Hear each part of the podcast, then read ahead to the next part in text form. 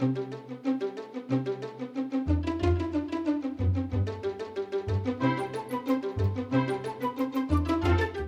planning to reach net zero carbon emissions by 2050.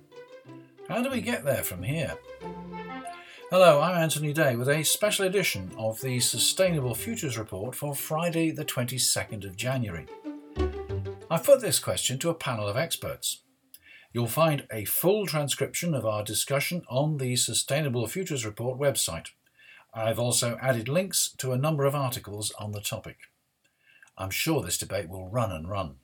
Anyway, here's what the experts told me. Well, if we could make a start, then what I'd like to do is to invite each of you to introduce yourselves and then we'll go forward to a discussion. So, Nicola, would you like to kick off? Sure. Um, my name's Nicola Steen. Um, I've um, been working on trying to find solutions to climate change since the late 80s when I worked with the first person in the world to consider um, cap and trading carbon emissions as a solution to um, to reducing to reducing emissions in the world. Um, so that guy was Michael Grubb at Chatham House. Um, I've since worked for um, I was at Chatham House. Then I, I, did I did study went back and studied economics um, at Birkbeck. I've worked representing the electricity generators through the 90s um, helped design and instigate the first pan economy emissions trading scheme. Um, the UK emissions trading scheme, we've now got a UK emissions trading scheme take two as of about a week ago.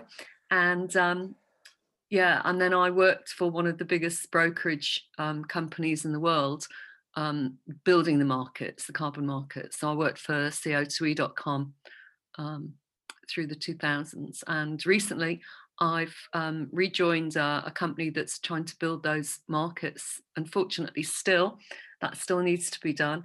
Um, but it, it's, um, you know, I feel it's a very valid thing to be doing. And I'm working for a company called Redshaw Advisors.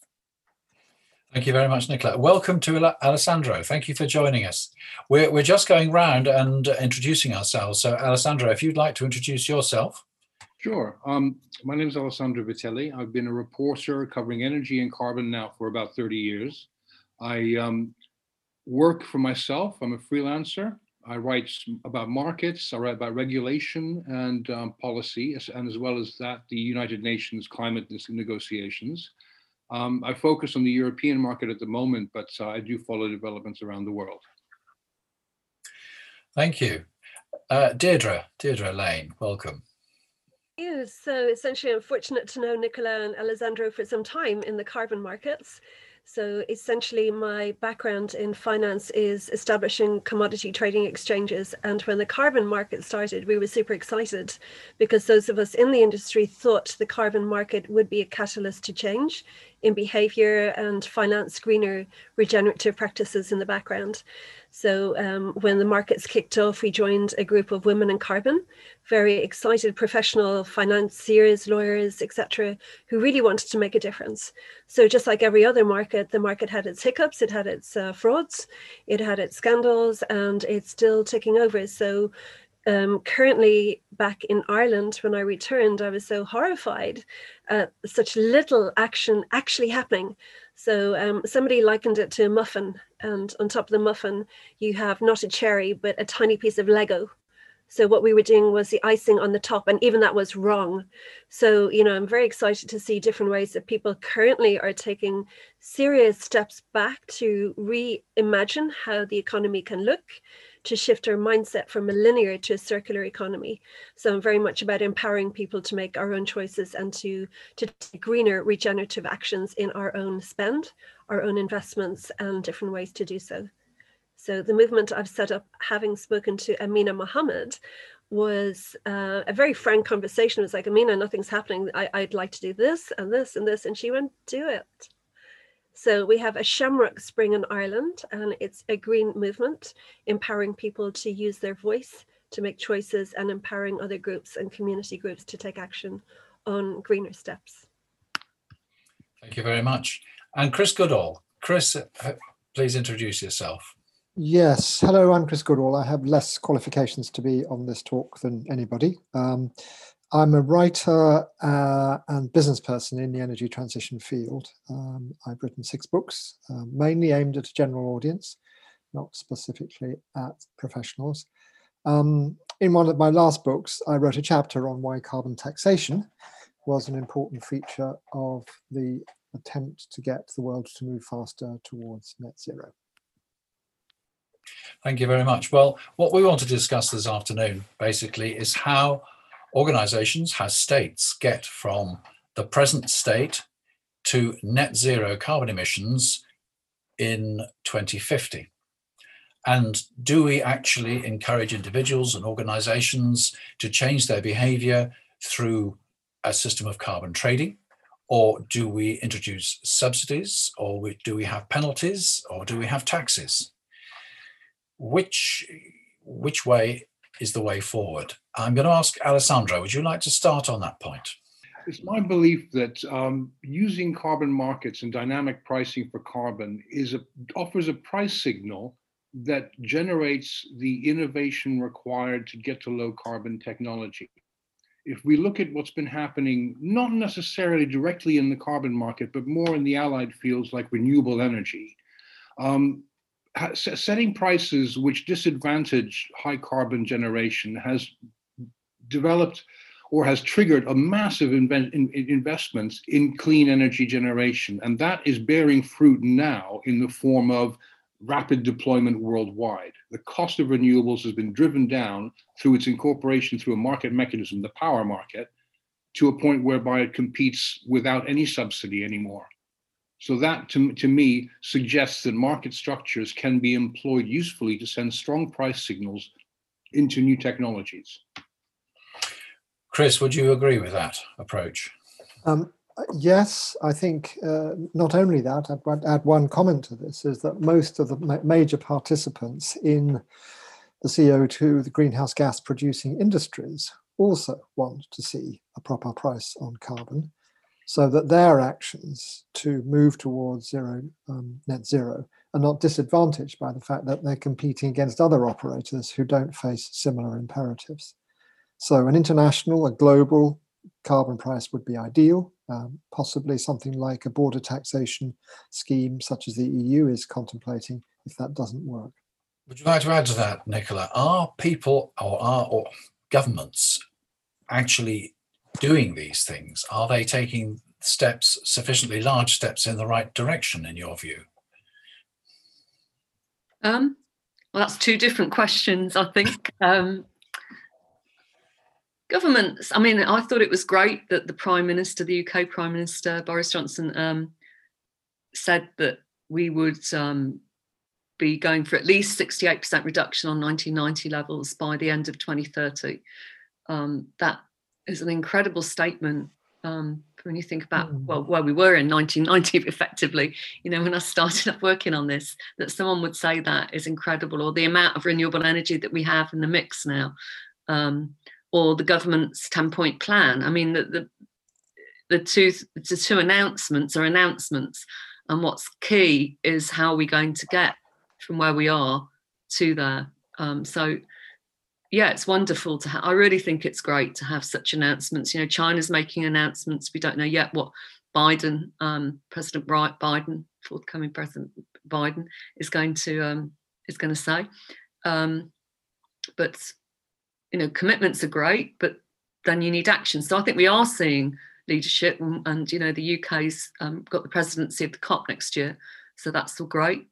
Um, and so there's opportunity for making change, but then you've got to get down into the nitty gritty of it all. And I think um, it's interesting that Chris and Alessandro and I would agree that um, you know having a price for carbon is is a wonderful thing in that it's valuing, it's putting them. If we've got markets, we need a price on stuff that we value, and if we value the environment, then putting a price on carbon um, is a is is a way to help people in a effectively a capitalist economy um, p- plan their business um, and and value the environment. So I think that that is good. I, I, don't know if we'd agree necessarily from comments earlier on, on what how we would think we could perhaps get to that that price, but it's great that we agree on that. And I would imagine well, you can ask Deirdre if she agrees as well. well, uh, before I do that, I just want to take a step back and let's uh, assume that not everybody listening to this is fully aware of how it works. Let me explain how I think it works, and you can you can tell me. So, as far as I understand it, uh, carbon credits are a permit to pollute. And certain organizations, large polluters, industries, and so on, are assigned an allowance of these permits by some sort of central body. If they're highly efficient and they don't uh, emit an awful lot, then they'll have a surplus of these permits, which they can sell to organizations which need them because their allowance is not enough for what they do. Um, am I right so far? Um, I think the issue is that you'd be right if you'd use the word allowance all the way through, but you use the word allowance, permit, and credit oh. and that's what so that i you know theoretically that's how it would work if the whole world was capped but the whole world until now hasn't been capped it's all cha- about to change um, and so we had a cap system in the in the eu and so what you described really is about the um, european emissions trading scheme and in that situation effectively governments have devolved sort of in responsibility to hit a, a certain amount of our national targets to industry and industry yes has had allowances and then the rest of what you described is correct yeah, if anyone else wants to take over and put in a, another angle to hear a different voice explaining other parts of the market. Right. Well, Alessandro's been blogging about the new scheme which we're going to have in the UK. Yes. Um, I want to make a point, though, that uh, in your description, you were saying how industry is given permits to uh, to to pollute. Um, I think in if you'd like the ultimate version of an emissions trading market, nobody would be given any permits for free. They would have to buy them. And that would properly and fully internalize the cost of environmental damage into a company's business model.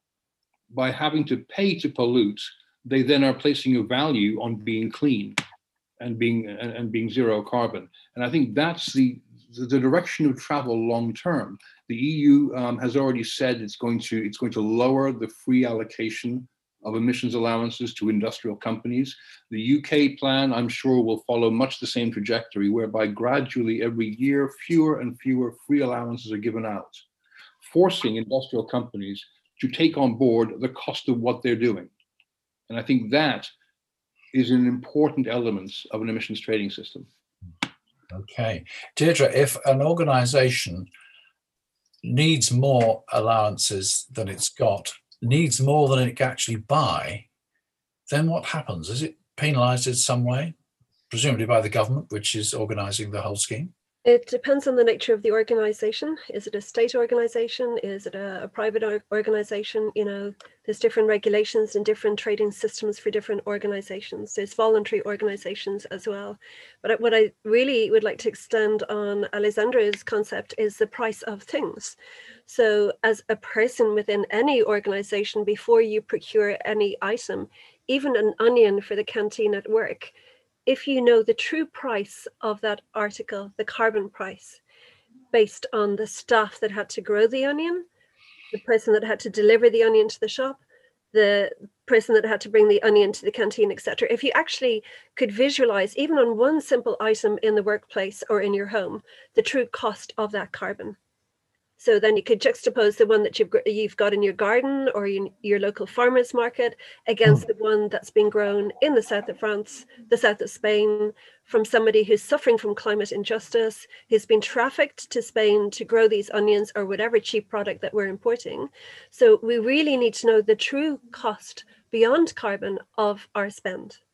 So if we can break it down as consumers on an item to item basis, but not overload the brain, but just contemplate what is the cost of my action in purchasing even an onion?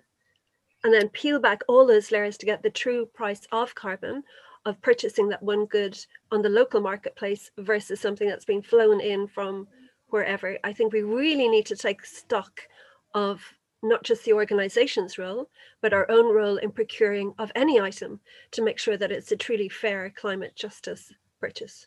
Thank you. Well, that's interesting. Um, I'm going to get a plug in for the next episode of the Sustainable Futures Report because it's an interview which I've just done with a representative from Avery Dennison, the labels company, talking about the smart labels, which tracks a complete um, life cycle of a product and should incorporate all the things that you were talking about so that we can actually look probably by scanning the label and find what the history of it is and what the carbon footprint actually is. Now, we've been talking about carbon markets and allowances and permits, and um, we've got to be careful which is which. But Chris, you were saying earlier that you think that taxation is really the way forward. Yes, I'd argue for taxation against any form of allowance, uh, cap and trade based system. I'm sorry, we're talking quite quite heavy jargon here, and I apologise if I've not completely with, with, withstood it, and perhaps the audience doesn't either. But taxation is, I believe in taxation because it is a simpler and less easy to manipulate way of ensuring a proper price on the cost of the things we do. So the core idea in a carbon taxation system is that anybody who's responsible for combusting something which results in CO2, um, such as the the the, um, the, use of oil in a car or um, gas in a in a in a power station pays a price for each ton of CO2 that's emitted to the atmosphere, perhaps $50, perhaps $100 or something like that. This is simpler. Uh, it, it, has many complexities because, of course, greenhouse gas emissions come from things that aren't necessarily the combustion of fuels. For example, the pouring of fertilizer onto soil. But I think those are problems are small compared to the logistic problems of cap and trade schemes, permit schemes, um, uh, which have been historically around the world manipulated by large producers to ensure that they get the allowances for free or cheaply compared to potential competitors. And therefore, it's anti competitive, more difficult to enforce than a properly run carbon taxation scheme. And we should no doubt go on later to talk about the disadvantages of carbon taxation as well. Now, who'd like to come back on that? Alessandro. Yes, it's um, it occurs to me, though, that the problem there, there's a fundamental problem with taxation in as much as you, by taxing carbon emissions, you are guaranteeing government revenue, but you're not guaranteeing an environmental outcome. A taxation system doesn't put a cap on emissions and strive to achieve that cap or below it.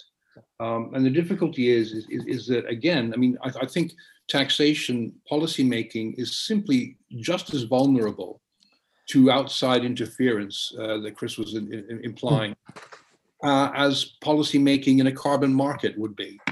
I, industrial companies could do exactly the same sort of influence peddling uh, among policymakers to say, let's keep, let's have a little carve out of that tax for our, for my sector or my company or what have you. Um, what we're dealing with fundamentally here is a problem of uh, political will it's up to the regulators and the politicians behind the regulators to ensure that there is ambition in whatever system is put into place and to resist the efforts of industrials and other commercial interests to to water down those, those that, that legislation and those regulations. That's a problem we suffer at every level of the environmental uh, challenge, not just uh, locally and, or nationally when it comes to an ETS, but internationally at the United Nations when they're trying to craft um, hmm. rules for international carbon trading that should have been put into place three years ago. So it, it, it's an endemic issue. Okay. Would you like to add to that, Nicola? Uh, yeah, I mean that's one of the, the key issues for me is that the money is going to the government. It's not being kept in the market. Um, and the signal, it's very much a, a stick. You know, it's a punitive. It's seen as a punitive measure if you're in industry, if you've got to pay a tax. Whereas trading, by giving people an incentive to reduce their emissions and an opportunity to find um, processes and technologies that reduce emissions and therefore free up allowances to sell, it creates, it's more of a carrot, it's an incentivization. So the, the, the mindset is different. And to date, you know, there might be flaws, as, as Alessandro said, in the market, but you know, to date, hundreds and hundreds of millions of pounds has moved to clean technologies around the world and incentivize people to make decisions based on clean technology, um, less emissions. And, um, you know, I, I know that myself. I've been involved in, in many of them. And the other point I would make is what level, you know, how do you know what level to put the tax at to get the desired result? So we're not, as Alessandro pointed out, by having a tax, the result isn't um, well, you, you, you, don't know for sure. It's not certain at all that you'll hit any particular result. But even trying to hit a, a, a result, you know, what level do you put a price, the, the tax at? How do you decide that? The thing about a cap and trade system is that the cap is the driver, it's the environmental cap, and people work below that cap to meet the, the environmental goal. And there's no guarantee that the tax raise will actually be put to sustainable purposes or regenerative purposes. Not at all, no, no. And even if they were hypothecated, as they say, the economic, you know, the economic word for it, so they're directed to sustainable um, um, products or green, clean growth. It doesn't mean um, that you necessarily got the people making the decisions. You know, they're going to be in the hands of the, civil servants, not in the market where people on a day-to-day basis are working on renewable energy or you know clean investments into buildings or something. Yes.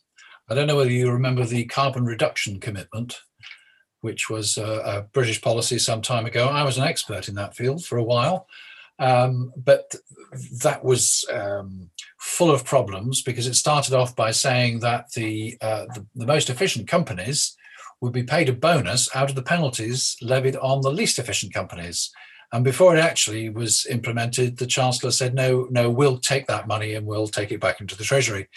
Uh, but it actually got more and more complicated, and eventually the whole thing fell apart, as you may remember.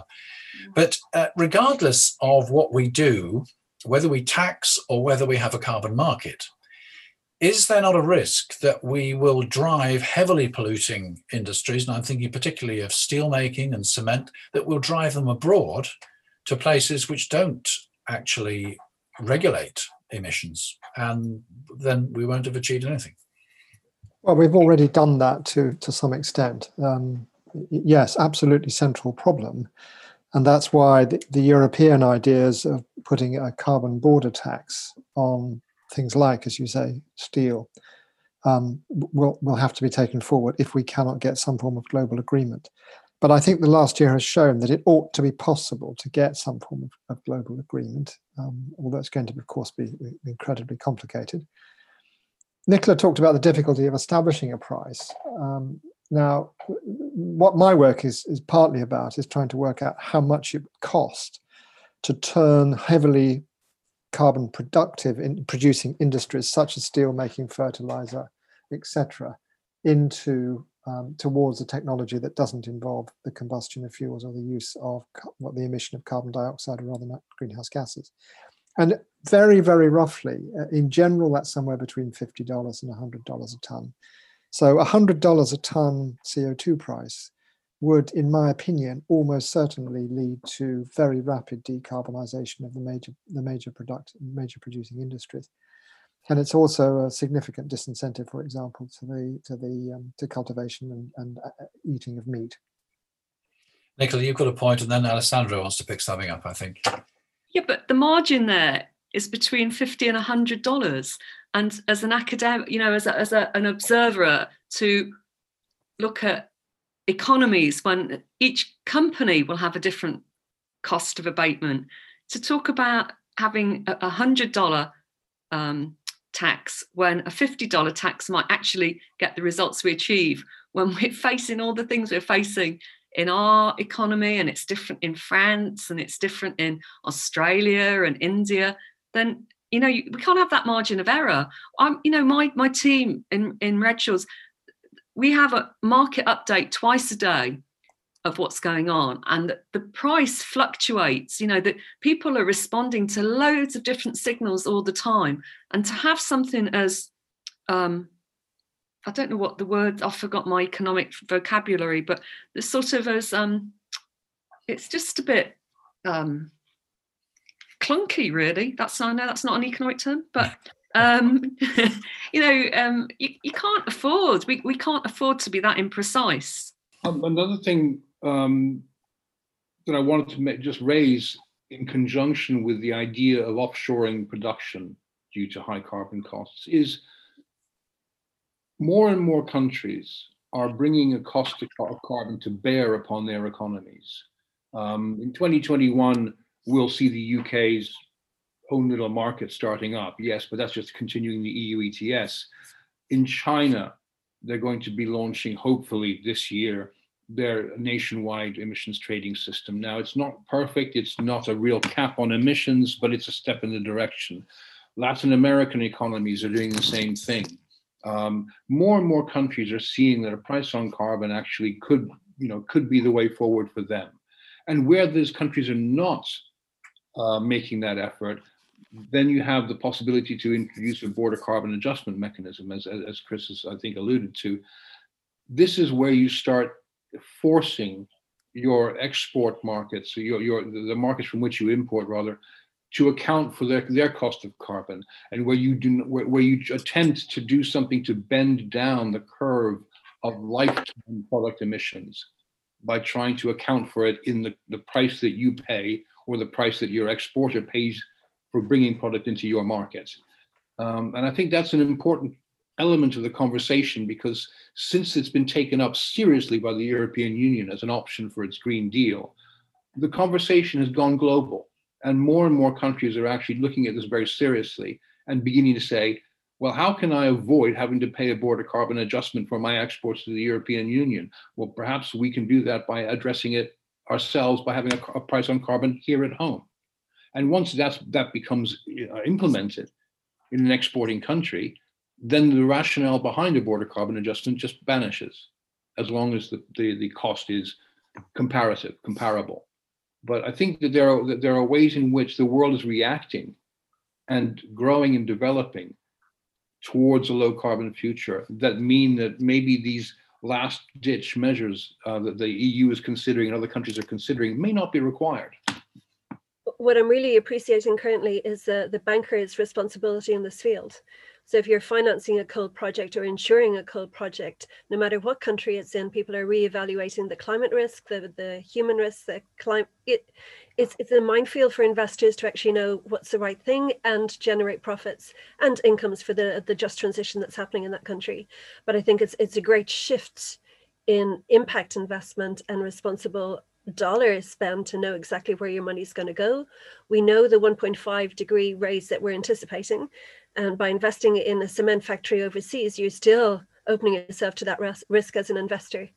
So it's it's a challenge, and I think it's we're in a good place to actually stop the shift of dirty polluting industry elsewhere. Good. This border carbon adjustment, it's a phrase I've not heard of before. Um, can we just uh, expand on it, explain it for my my benefit? Border carbon adjustment um, system would be a way of measuring the carbon content of products being imported into a jurisdiction, say the EU, and requiring a tariff that corresponds to the market value of the carbon in that product to be paid by the country that is exporting to the EU. So that is a plan. It's not in place at the moment. It's a no, it's not in place now. It's a plan that has been raised and is part of the Green Deal project. It's it's it's it's one of the many many pieces of legislation that has been scheduled by the EU for the next few years. So there is a definite intention to bring a border carbon adjustment into place to encourage, I think you might call it, encourage other economies to actively put a price on their carbon or to take steps to reduce carbon. Well, I think we might now draw all this to a close. I'm going to ask each of you for a, a closing thought, a closing statement. I think overall, the opinion is positive. I know if we look at the climate crisis, there are people who say it's all over, we'll be extinct within 10 years. And um, well, I don't subscribe to that view because I feel if you're that pessimistic, you never get out of bed. But um, putting all that into a, a carbon context, what are the future? Chris, would you like to give us some thoughts on that? Well, we've raised, we've gone through a lot of very complicated issues, and I appreciate that we've not had the chance to discuss some of the the difficulties of each of the pr- proposals that might be on the table. Um, I, I, take great heart from the fact that a large number of European fossil fuel emitters are actively looking for a form of carbon pricing. Let's not worry about exactly how it's constructed in order to make, in order to justify to their shareholders um, to make the making of, of the billion trillion dollars investments that are going to be needed. And I, speaking personally, believe with all the disadvantages of modern capitalism, we absolutely need to use the financial firepower of the large fossil fuel companies and their major users in order to move to um, what Deirdre called a just transition. And I think the simplest way of doing that is what doing what they say, which is to apply a carbon taxation. Um, we discussed earlier what the right price might be for the for the carbon tax. I'm, I gave this general figure of 50 to 100, and the reason I did that is because it varies by industry. So we would need to know exactly what what should apply. It'd be better to have one single price across the economy, but if necessary, we might have to put a different price on ammonia production, where there's a very low carbon tax required, to steel, where it looks as though it might be as high as 80 or 90 dollars at the moment. Thank you. Deirdre, a just transition. We have to open our eyes and see our own bias in this white faced conversation here and consider the advantages of a British colony in the space, taking all the, the finance from the coal industry and the industrial revolution and take stock of other countries that are now edging into their own industrial revolutions. So carbon has been very much the backbone of the industry to generate the power in these countries and the wealth of these countries. So we're now 2020, we have the technology, we have the resources, we know the science. We have to get the message from the grassroots, like the Greta Thunbergs of the world, to the grass tops within these companies and the companies investing our pensions to go and take the right decisions, a greener decision, a cleaner decision, because we have polluted this atmosphere so much. And in fact, I'll share a fact with you. Yes, um, just yesterday, I heard a podcast about trees. So the more carbon we have in the air, the more insects have harder shells and they're reproducing by 30% more because insects were on the planet before trees. So these insects will survive. The trees are having uh, ash dieback, etc. I'm actually from Kildare, and our oak tree, Kildare means Church of the Oak. The oak will survive huge fluctuations in temperature changes, which we're seeing throughout the globe. But it's very interesting if we actually extrapolate the price of carbon on the effect of all the different biodiversity that we have on this little planet. And I think we have to have a deeper conversation within the scientists and the investment community and ourselves to see what's actually happening when this carbon is released.